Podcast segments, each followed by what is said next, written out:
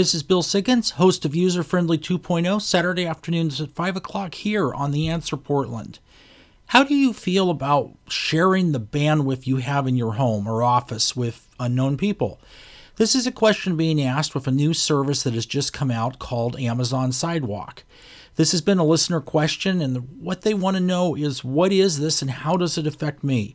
Amazon Sidewalk is a service that uses your smart devices, such as a Ring doorbell or an Echo camera speaker, to be able to share a little bit of bandwidth from your system for other devices that may not be able to get on the Wi Fi.